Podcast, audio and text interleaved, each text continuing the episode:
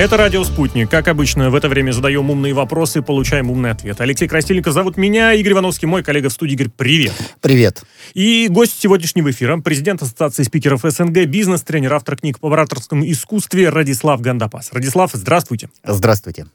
Здравствуйте, Игорь Алексей. Но не только об ораторском искусстве, о лидерстве гораздо больше. И именно эти книги стали бестселлерами. А вот это, кстати, ну, прекрасное, ладно, прекрасное уточнение. Дело в том, что в некоторых э, моментах, которые предложим обсудить сегодня с вами, ваше мнение по этим вопросам очень любопытно. Так как раз и вот с этой точки зрения мы вас, наверное, попросим вдвойне пристальнее посмотреть на ситуацию. Но для начала вот э, опасения, ожидания в преддверии и скорых выборов, да и вообще в целом относительно обстановки, которая царит в стране, в особенности в соцсетях.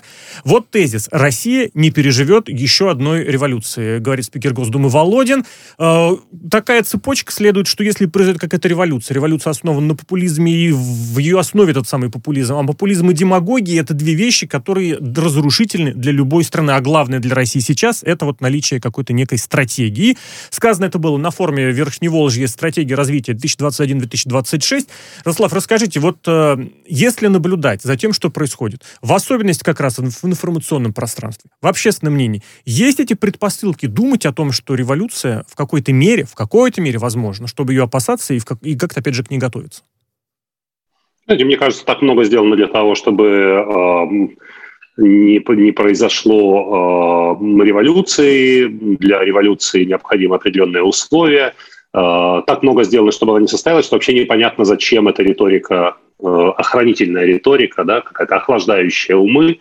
Э, ну, то есть, если есть какое-то напряжение и какой-то страх, нужно противопоставить этому страх большей силы. Это один из э, таких ну, скажем, примитивных психологических приемов. Да? Если вы боитесь публичного выступления, то для того, чтобы не бояться публичного выступления, вам нужно бояться не выступить больше, чем выступить. И вот вы вдохновленно идете на сцену. А, если есть какое-то напряжение в обществе, то нужно напугать его революцией, и тогда напряжение как бы покажется по сравнению с разрушительным действием революции еще ну, более-менее терпимым. Но это риторический прием, ничего больше. Я не вижу здесь необходимости прямо вдаваться в суть и обсуждать, переживет ли Россия революцию, что означает Россия в этом случае, что означает переживет. Э, ну, Но там ну, было достаточно далее. хорошо развита эта мысль. Да, там были 917 Сравнение, год, да, там 91 да. год э, э, тоже, тоже вспомнил господин Володин. Э, то есть, на ваш взгляд, сейчас ситуация коренным образом отличается от этих двух исторических дат? Ну, ее предреволюционной не, не назвать. Э, людям настолько до лампочки, что все живут своей маленькой какой-то жизнью обывательской. И, в общем, каждый строит вокруг себя обывательский рай. А вот, э, и, в общем, плевать по большому счету, а вот, что кстати, творится в масштабах вот, вот, страны. кстати, это хорошо или плохо, что всем ага. до лампочки, как вы сейчас сказали? Ну, или до лампочки, ну, конечно, или это, нет, это, ну, это, или желание. Да-да-да. Это разновидность, разновидность депрессии такая нормальная. Ну а с другой стороны, вы не находите, что если человек вот не интересует какая-то область, значит, с ней все нормально, значит, я занимаюсь какими-то другими делами, которые меня больше волнуют. Это до лампочки, оно... Ну, послушайте. Да-да-да. А, в очень благополучных европейских странах социальная активность очень высокая. И люди даже по Ну, а например, самым... подождите, ну, например, скажите, по, ну, где?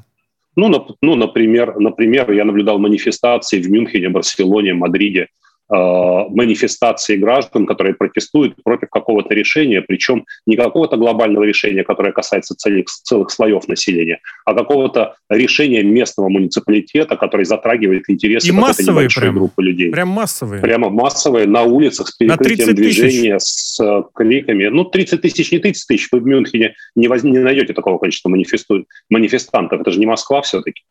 Вот. Но Хорошо этого сказано, достаточно да. для того, чтобы власти обращали на это внимание и полиция охраняет демонстрантов, потому что по Конституции, действующей во многих странах Европы, препятствие в из, волеизъявлении граждан – это уголовное преступление. То есть полицейский, который э, не станет охранять демонстрацию, уголовный преступник. Людям дают возможность высказать свою точку зрения, а власти уже э, смотрят, каков общественный резонанс того или иного решения, и в зависимости от этого корректируют это решение, либо идут на диалог с обществом, объясняя это решение, и пропагандируя и пытаясь его обосновать. Давай... В любом случае, государство э, – это инструмент, который, который собирает, ну, государство – это институт, который собирает налоги и создает некую общественную пользу. Если государство создает не общественную пользу, не общественное благо, а наоборот, э, как бы мешает гражданам, усложняет их жизнь, тогда общество задается вопросом, а нахрена нам такое государство, грубо говоря. Ну, здесь еще тоже нужно добавить, что государство обеспечивает безопасность человека. Это тоже очень важная, значимая функция, которая... Общественное благо, да, несомненно, это общественное благо. Очень-очень mm-hmm. такая глубинная тема, до бесконечности в нее можно копать, но у нас еще несколько моментов есть. Давайте к еще одному перейдем. Благо, тоже любопытный тезис. Генпрокурор Игорь Краснов предлагает приравнять пропаганду и оправдание нацизма к экстремизму. А, нужна, говорит, дополнительная правовая регламентация, поскольку сегодня одно от другого можно отделить и за счет какой-то риторики, за счет подбора слов ускользнуть от неизбежной ответственности. Данное высказывание было сделано на форуме «Хабаровский процесс. Историческое значение. Современные вызовы». Я вот, если честно, вспомнил, когда был помоложе, в интернете такой уж полушуточный закон высказался, что если в, в дискуссии один из э, оппонентов, один из тех, кто дискутирует, упоминает Гитлера, упоминает нацизм, сравнивает оппонент с ним, то фактически человек признает свое поражение. Вот мне очень иногда кажется, что это закон Годвина, по-моему, если я правильно помню, называется, относительно недавно. И вот у меня такие высказывания, когда начинают обращать внимание дополнительно к нацизму, к Гитлеру, к фашизму, мне все время кажется, что это от того, что у людей немножечко недостаток своих собственных конструктивных идей. Нечего предоставить, да. давайте будем ругать что-то историческое. Однозначно, что к, к чему все отнесутся негативно. Где конструктивная идея? Может ли она сегодня быть? На ваш взгляд, расскажите, пожалуйста.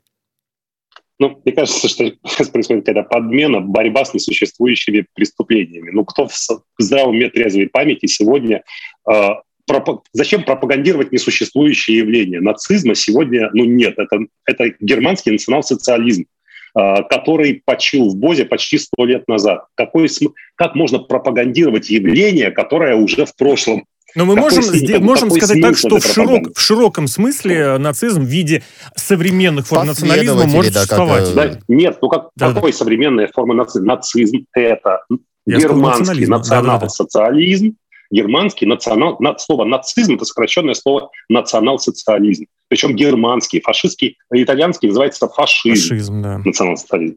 Да. Фашизм, нацизм этих явлений не существует в реальности. Значит, э, Но обратите внимание, есть, вот специаль... есть специальная оговорочка, да. еще и оправдание нацизма. В этом смысле некоторые исторические моменты, которые сегодня трактуются достаточно свободно, вполне очень актуально могут прозвучать. Могут. Вы знаете, э, это может быть использовано с целью, а, ну, знаете как, было, были приняты некоторые законы несколько лет назад, и когда общество возмутилось, говорит, зачем? Но ведь этого явления не существует. Да? Ну а зачем принимать эти законы, если у нас уже есть? А сказали, да вы знаете, ну тогда тем более не о чем беспокоиться. Ну нет этого явления, значит, э, правоприменения этого закона не будет. А потом бац, и этот закон подтянули э, и митинги, вот. и любые высказывания в интернете, и репосты, и так далее. И все это оказалось экстремизм, и люди поехали спокойно в тюрьму. Да? А нам что говорили? А вам не о чем беспокоиться. Если вы не нарушаете закон, чего вы переполошились? И то, что раньше не было нарушением закона, им стало. Понимаете? Да, это важно. Момент. И сейчас, э, сейчас вот я на тренинге, например, э, там э, в качестве примера стигматов, ну, знаете, есть такое понятие да, да, стигмат, да, да, да. когда узнаваемая внешность у человека. Ну, у меня там бритая голова, например, что делать меня mm-hmm. узнаваемым. У кого-то там э, Виктор Цой ходил в черной одежде, и он еще был и э, корейской внешности автоматически. Да. У Игоря Крутого, там, ну, хорошо, ладно, у э, Игоря Николаева там усы, да, такой стигмат. И я рисую Гитлера. Четырьмя, четырьмя полосками я рисую портрет человека, то есть челку, усы – и все узнают, Гитлер. Говорю, ну вот идеальный стигмат, усики и челка. А, вы знаете, найдется доброход в зале, который, которому что-то не понравится во мне, или который позавидует, или который будет моим конкурентом, который взял, возьмет и напишет. А Радислав Гандапас на своих тренингах оправдывает да, нацизм. Да, угу. Он говорит, так что Гитлер об этом это хорошо. Речь. Об и, этом... и, и сфотографирует это все. Да, и доказать обратное будет невозможно, потому что люди разошлись, мероприятие закончилось, и, ну, в худшем случае тюрьма, в лучшем случае долгое разбирательство, психологический прессинг, препятствование в деятельности, ну и прочее. Вот об этом ты как раз люди, речь которые смысл. захотят на погоны звездочку себе. Вот обозначил да, одно раскрытое преступление. Что нужна дополнительная правовая регламентация. То есть вот регламентировать, отделить одно от другого, зерна от плевел. Вот, вот это куда да, более важно вот, будет. Вот с другой стороны, может быть, как раз вот э, этот закон будет иметь обратную сторону, да, может быть, он будет использован как раз для того, чтобы вот Игорь э, притянуть за уши, что называется. Хочу, хочу сказать, у меня книги издаются в семи странах. А, сейчас будет восьмая, с монголами подписали мы. Неплохо. Так вот, Да, мой контракт с российским издательством – это 26 страниц. Договор состоит из трех частей. Внимание, угадайте, с издательством в Лондоне сколько страниц договор? Мне кажется, меньше. Мне кажется, намного больше, причем намного, вот прям 26 тысяч страниц. Угу. 1,3 страницы. А, наоборот. Я выиграл. Интересно. Да. Чем меньше букв в, в законодательных актах, тем проще понять, что тем сложнее. Но так ведь тем проще как раз под эту самую какую-нибудь статью подвязать то самое, а, о чем выше упоминали. Я, когда я удивился, и моего британского издателя я спросил, а почему так мало букв? Я привык к договорам э, более пространным. Она говорит, «Э, как вы думаете, сколько букв в британской конституции? Великобритания – это самая старая демократия в мире Магна э, и одна из передовых стран, которая имеет ничтожные ресурсы природные, но при этом является одной из передовых экономик. Внимание, вопрос. Сколько букв в британской конституции? Кстати, можете ответить, если интересно. Ну, я так Попробуйте понимаю, ну, я даже ты, Игорь, примерно ты, ты не могу угадываешь эти юридические штуки. Внимание, назовите самое малое известное вам число, и вы проиграете все равно. Все равно? То есть нету, нету букв да. в британской там конституции? буква есть Или цифры? У Великобритании нет конституции. Ну вот, да. Эта страна живет без конституции. С другой это стороны, это как раз и напоминает стране... о том, что, наверное, нужны какие-то богатые традиции для того, чтобы потом работать Мы этими время... контрактами в одну страничку. А России еще в этом направлении все-таки надо двигаться. Да, без нет. этого никуда не уйти, и это не признавать не можно. Радослав, э, нет да, закона, да. но система, но, но система, это уже ну, на, на э, выражение уже на слуху у всех, Э, система сдержек и противовесов э, в виде демократических институтов настолько эффективно работает, вот. что страна не нуждается в ни в каком законе, который э, фиксировал бы очевидные вещи. Поэтому, да, все-таки, все-таки говорим отдых. о другой стране, о других реалиях. Другой и, возможно, менталитет. Да, да, здесь, возможно, как раз дискуссия на тему того, что это дополнительная так, а правовая регламентация что, что, что курица? Это хороший что вопрос. Что, что курица? Менталитет, потому что люди привыкли руководствоваться законом вне зависимости от степени его фиксации. Или, э, или, или люди настолько э, безразличные, что законов огромное количество, они невероятно строгие, и их применение абсолютно ничем не... Ну, а это, кстати, в какой-то, мере, в какой-то мере отсылочка к первой нашей истории, да. о том, что в 17-м, что в 91-м, что и несколько раз до того ломалась вот этот самый менталитет, и всю эту и законную, и ментальную основы формировали по-новому. Давайте к еще одну историю перейдем, она такая продолжением тянется из э, предыдущих недель, э, когда была высказана инициатива Сергеем Шойгу э, создать несколько новых городов в Сибири, научно-промышленных центров, чтобы население было там 300 тысяч миллион человек в таком, э, в таком разбросе. Вот э, конкретизировали, где конкретно и что за микрорегионы можно развивать. Между Братском и Красноярском э, город, который бы основывался, который бы занимался медиаэлектротехникой. Южная Сибирь, где прогрессивные способы производства и добычи угля. Канск, кстати, тоже город примерно в том же самом регионе, там углекимическое производство. Лесосибирск, как можно понять из названия, лес. То есть вот эти несколько, в какой-то мере, искусственных городов. Вы как относитесь к тому? Нет ли здесь такого планирования, госпланирования, может быть, даже в худшем смысле слова? И города это все-таки что-то более естественное должно быть? Знаете, кто удивился больше всего, услышав это высказывание? Кто? Наш премьер-министр. Вот. Сказал, чего? Да, это было. Ну, у нас, министр, у нас министр обороны не правомочен выступать с инициативой строительства городов. Ну, нет у него. А высказать мнение? Высказать мнение, что нужно построить города, может любой гражданин, а, но мы не Если я правильно помню, Шойгу гражданин. А, а, Радислав, ну смотрите, вот mm-hmm. не так давно высказывалось другое мнение о том, что на Дальнем Востоке можно создать город-миллионник на базе Владивостока. И вот эта вот идея новых... Как это город на базе Владивостока? А, ну, Владиво... численность Владивостока... Городской конгломерат? Да, да, да. То есть Владивосток, рядом с ним город Артем. Да, да. повысить численность населения. И там еще один город создать под названием Спутник. И вот эта вот идея идея создания новых городов, в том числе и городов-миллионников, она вот как-то витает. Вот э, как вы вообще к этому относитесь? Вот просто интересно.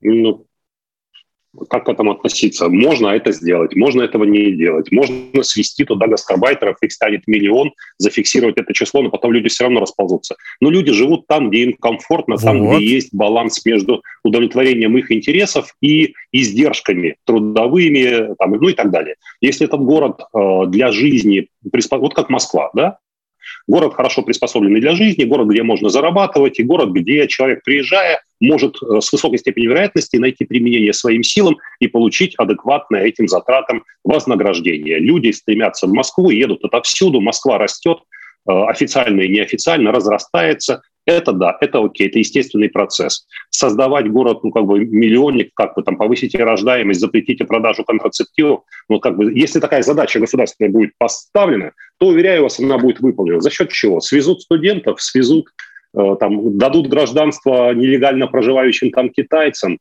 или под каким способом этот миллион? Да и зачем миллион? А есть инфраструктура для миллиона жителей. Ну, вот, а как местные, раз... которые там живут всю жизнь, что они скажут на а. это? Ведь, представляете, общественный транспорт да. забьется народом. А, как раз я и понимаю так, что создаем город-миллионник на, на Дальнем Востоке, чтобы народ не ехал напоминает... в Москву. Угу. Да, мне эта риторика напоминает идеи про поворот северных рек вспять, какое-то такое, знаете, мысль, а, как бы, а вопрос, а зачем, а какими ресурсами, а что дальше задаешься. А да? это уже Время как в анекдоте, второй каждый, вопрос. Ага. Вместе с тем... неделю вместе... вылетает какой-нибудь великий замысел, какой-то потрясающий своим масштабом замысел. Давайте посмотрим, что реализовано из э, того, что запланировано уже было. Это правда. Мы же помним, да, в течение последних пяти лет мы направили огромные ресурсы на национальные проекты. Их 27 штук, да, ничего не, не путаю. Давайте, давайте сначала национальные проекты доведем до конца, а потом будем строить миллионники в Сибири, там еще что-нибудь. Ну, что-то же надо поступательно, мы же на, на все нас не хватит. Вместе с тем, все-таки не могу не уйти от этого момента, что это могло бы стать какой-то какой помощью для региона, для микрорегиона. Вот Игорь упоминает действительно тот момент хотя бы процессы миграции в крупные города, в ну, частности, ну, чтобы в Москву, все в Москву не ездили, да, где родился, там и пригодился. И, и чтобы потом людям есть было же эта практика, жить. что в Китае, что в Соединенных Штатах. Новые пространства осваиваются во многом строительством как раз городов, новых, где никого раньше не было. Поставили, город потихонечку разрастается. Не, раз, не, не разрастается, но ну, уйдет в никуда. Да, ну у нас разная ситуация. Дело в том, что 60% территории Российской Федерации – это э, зона вечной мерзлоты и зона рискованного земледелия. Да, а мы все-таки очень зависимы от э, сельхозпродукции, от, ну, от питания. Но тут специальные Если регионы были обозначены. В основном это Южная Сибирь, там, где ресурсы, там, где углехимическое производство, там, где медь, уголь, там, где что, там, где уголь, лес. Люди, уголь? Уголь и медь люди едят крайне редко, уже совсем когда плохо. Но, да, тем не менее, их можно очень будут. неплохо продать, несмотря на все зеленые экологические высказывания, продать, чтобы потом купить, по, поесть. Да, продать, купить, поесть, значит, сколько будут стоить помидоры в тех местах. Можете себе представить, да, сколько они стоят в Москве, сколько они будут стоить в Южной Сибири. Есть прецеденты, так там и зарплаты будут выше, соответственно. Ну, если экономическое обоснование под это будет подведено, я не вижу никаких препятствий. Но если оно будет подведено, конечно. Ну, а пока это просто лозунг. Это пока лозунг, это значит, производство, производство лозунгов – это такая одна из, частей, одна из функций государственного аппарата не только у нас, но и вообще в целом в мире. Производство лозунгов. А будут ли за этим построены города – это другой вопрос. Давайте тогда... Ну, то есть, ну, непонятно, это, это, не, такая задача не на пять лет строительства городов, причем огромных, э, что значит строительство города? Тоже хочется понять. Города строятся вокруг производств, переработки, да, да. Э, ресурсов, э, водных ресурсов и так далее. Города возникают э, там рядом с транспортными артериями, просто, ну, как бы просто бросить, знаете, как в фильме «Сталкер», бросить болтик с марлечкой в рандомное место и сказать, здесь будет город заложен. Вопрос, Но зачем? давайте все-таки в защиту давайте инициативы я упомяну, что как раз здесь говорится не просто создать город, а непосредственно, если мы говорим про регион Канска, углехимическое производство Южной Сибирь, непосредственно уголь, то есть про градообразующие предприятия все-таки речь ведется. А раз уж упомянули деньги... Ну, значит, речь да, идет да. не о городе, раз, речь идет не о строительстве Научно-промышленный города, а центр. Крупного, да. крупного предприятия э, и создание инфраструктуры, обеспечивающей его работу в виде значит, садов, школ, домов, поликлиник и т.д. и т.п. Действительно, ну, тогда, и, и, инициатива любопытная, что и, и глобальная, главное. Действительно, каждому хочется, да. наверное, запомниться чем-то таким историческим, масштабным. Посмотрим, насколько вот к этой идее, да, ну, например, главы регионов Петербург был... Да, как Питер, отличный Петербург? пример. Отличный пример. Да? Mm-hmm. Не было стаи болота, но геополитические интересы, задача значит, э, приблизить столицу к европейским городам э, транспортная доступность, плюс создать диво дивное в том регионе ничего красивее не было никогда, соответственно, престиж. В-третьих, это э, оборона рубежей, в-четвертых, э, это флот, в-пятых, в-шестых, как Одесса. ну, транспортная артерия, все понятно. В этом месте, отвоеванном у турок, нужно было поставить порт, который позволил бы обеспечить перевалку грузов, движущихся в Петербург первым делом, да, сократить этот путь. И э, к Екатерине II к столу апельсинчики доставляли, она их очень любила. Не будь Одессы, апельсинов на ее столе ну, не бывать. Она могла бы их отведать только в Европе. Вот Одесса была построена, такая ловкость купцов, которые обосновали необходимость строительства э, порта тем, что императрица может получать свежие апельсины прямо из Стамбула очень быстро. Давайте, раз Всегда, уж деньги... Э... Орлов, я прошу прощения, время катастрофически просто поджимает. Я уж прошу прощения. Давайте еще один момент успеем в, этом, в этой половине часа обозначить, обсудить.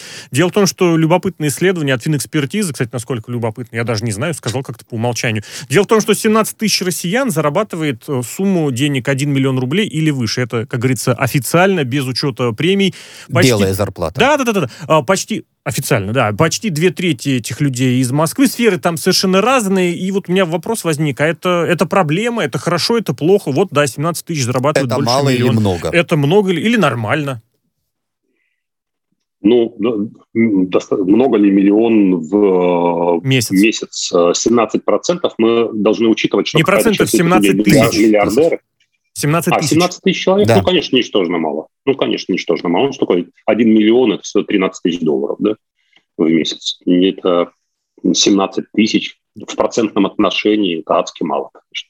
Хорошо, а это а означает если... только, 0, что в России 0, очень серьезное расслоение между имущими и неимущими, да, огромная, огромная разница. То есть эта пирамида очень, очень такая вот плоская, да, ага. вершина пирамиды людей, зарабатывающих вот такой, вот так узенькая, зарабатывающих приличные деньги. А Но про думаю, белые и черные зарплаты здесь можно что-нибудь копнуть такое, что официально может, да, и миллион, а там еще, знаете, конвертиком или через э, какую-нибудь э, тайную дверь еще э, заносят 18?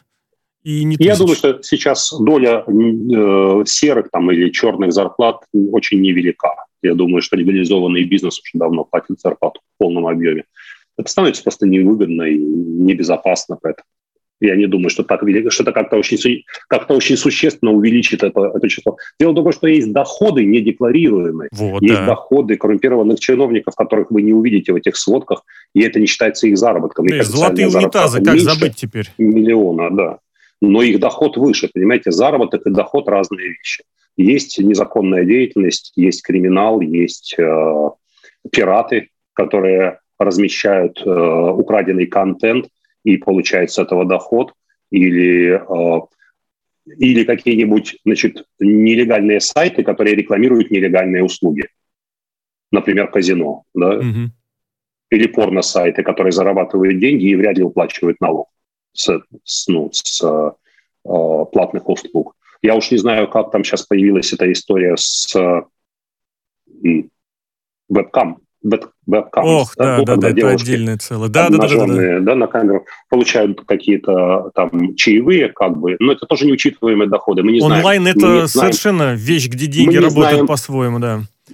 А мы давайте еще знаем, одну цифру мы посмотрим. Мы не знаем доходов нелегальных профессий. Проституция, наркоторговля и, и коррупция. Мы не знаем доходов здесь. И не исключено, что это число 17 э, тысяч будет увеличено вдвое, втрое за счет этих Это людей. правда. Но, Но, Давайте да. еще это, одну вот цифру по посчитаем, хорошо. оценим с точки зрения много-мало нормально. Дело в том, что посчитали, опять же, тут здесь уже учитывались финансовые истории значительного числа россиян, примерно 15% наших сограждан никогда не брали кредит. 15%, каждый седьмой. Это вот опять же тоже, мы говорим очень часто и много и с опаской о том, что закредитованность это вещь серьезная. С другой стороны, есть точно такие же аргументы из серии, что жить в кредит это нормально, потому что сейчас, прямо сейчас могу позволить себе более дорогую покупку, потом с ней расплатиться, и вот 15% никогда не берут. 85% берут. Да, да, это, кстати, ну, тоже Цивилизованный способ повысить качество жизни. Ничего, mm-hmm. ничего угрожающего в этом не вижу. Дело другое, что я работал с э, менеджерами одного из банков как-то, и они мне в частном разговоре поделились, сказали, что это очень,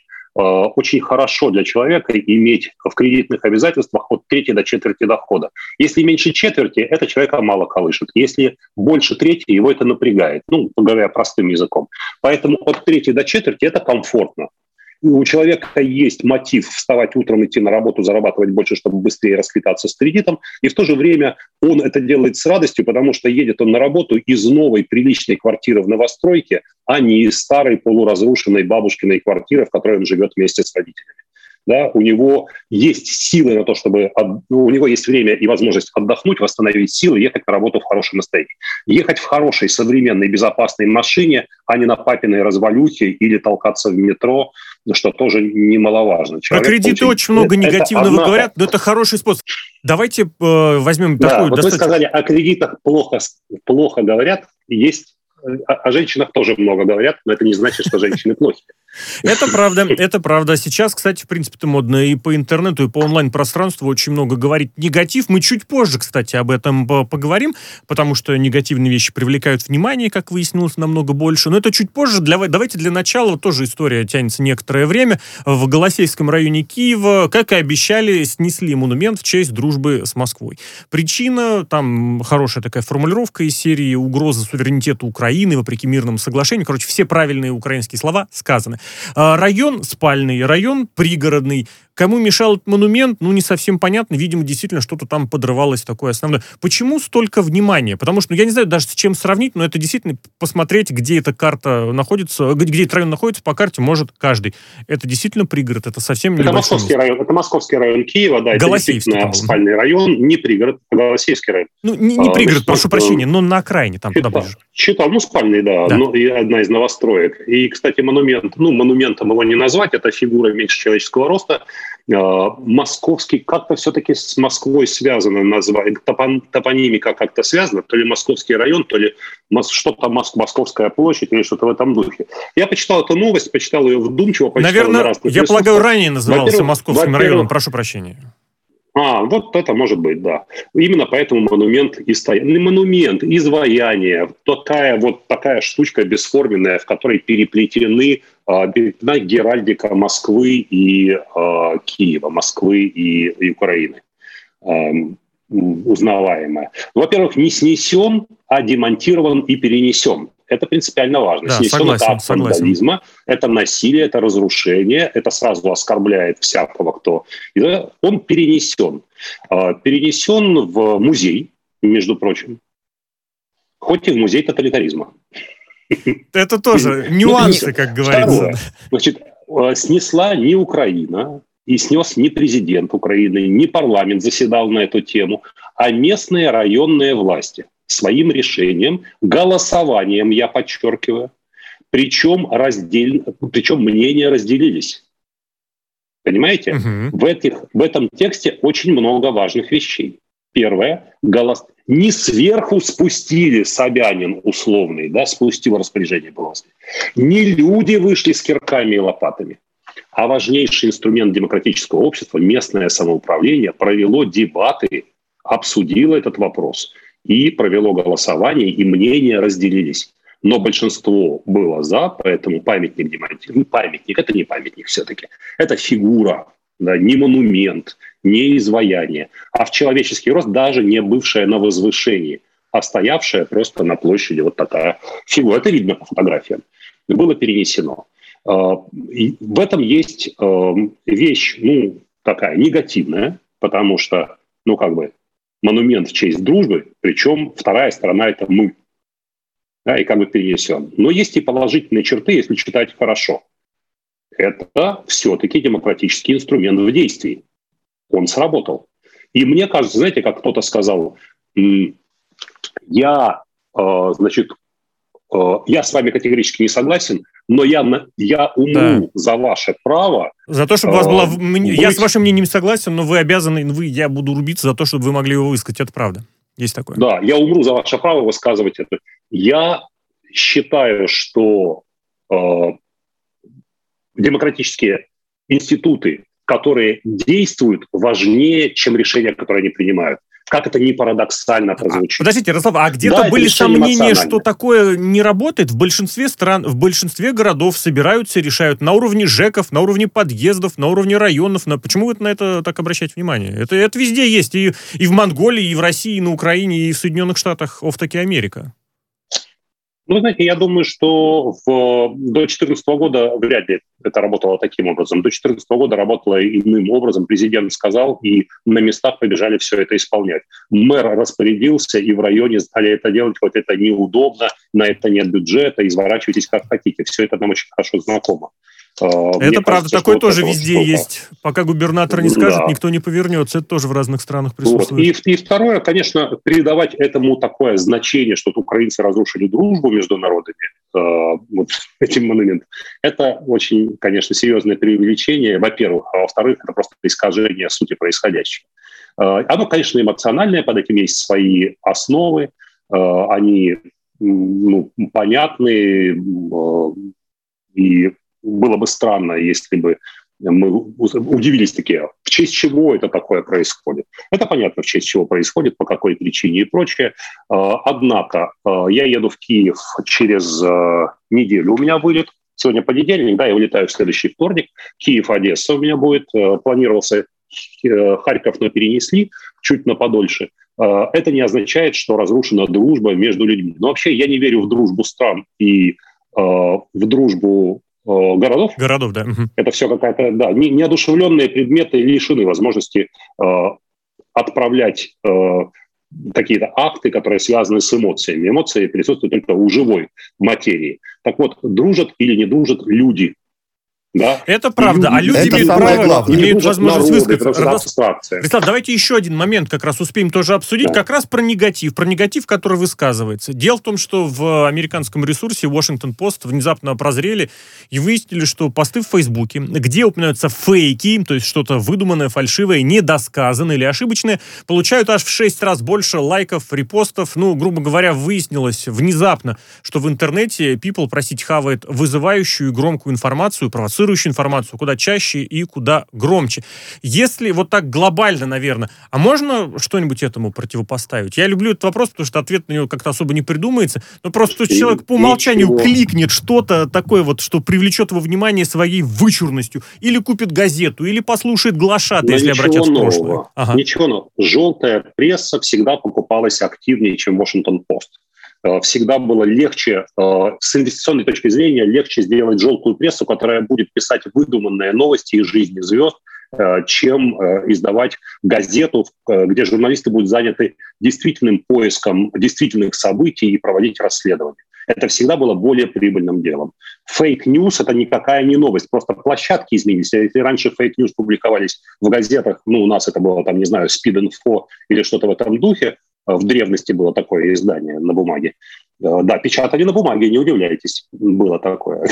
Сегодня этими площадками стали электронные площадки. Это и социальные сети, и новостейные порталы. А я скажу больше, в политической жизни, в политической конкурентной борьбе, когда еще в России была конкурентная политика, когда были там выборы, столкновения кандидатов, непонятно, кто победит, а кандидаты соревновались в том, кто больше фейков выпустит о своем оппоненте, и даже специальные люди в пиар-агентствах генерировали эти новости ложные, пытаясь запутать э, избирателя и он же не в состоянии отличить реальность. Причем, чем глупее и абсурднее была Радислав, новость, тем было проще. В том-то и фишка. Сейчас проверить что-нибудь, ну, как сказать, я понимаю, что серьезно проверить это долгий процесс, а так два клика, ну, иди проверь, иди проверь сам, на кого ссылаются. Нет, не два клика. Вы знаете, Хорошо, четыре, без проблем. Я беру, ну, делаю копипаст новости и э, нахожу на трех-четырех ресурсах почти слово в слово эту новость. Ага. Как оказалось, эти ресурсы тупо перепечатали эту новость, Все просто верно. вообще ничего не меняя, э, с другого и, фейкового И людям, э, мне кажется, просто лень что-либо проверять, они увидели, ну, о! Нет, а вопрос в том, что раньше, если... Газет... Да, прошу, прошу. Проверять, проверять одну площадку через другую, дело бессмысленное, вы найдете то же самое. Не-не-не, а я не говорю через а, другую, подождите, вы меня, меня неправильно поняли. Есть на что ссылаются ребята, допустим, там написавшие пост. Вот проверить поэтому. Ну, то есть какой-то факт-чекинг. И я не говорю, что каждый а обязан это делать. Я говорю о том, что сейчас есть возможность. Раньше написал спид-инфо, все, я никак это не проверю, мне придется что делать? А звонить в институты, это сложно. Это ну, научная фантастика. Вы читаете новость и э, заранее ну, как бы получаете новости, и вам не нужно ею руководствоваться как какой-то реальностью, вы просто читаете, пересылаете, приколите, что было, там, ну и так далее. И так далее. А, по большому счету, навыки критического мышления помогают новость оценить вот. и понять реально нереальное. Способность оценивать входящий трафик информационный И я неспроста именно поэтому сейчас эту тему разрабатываю. У меня целый тренинг на эту тему э, уже есть, потому что, ну, надоело. Люди не в состоянии отделить реальность от вымысла. Да, и вот а означает ли вот то, что... принять решение на основе вымысла. Да, то, что вот в шесть раз посты больше фейковые собирают лайков, то, что у людей совершенно не развито критическое мышление.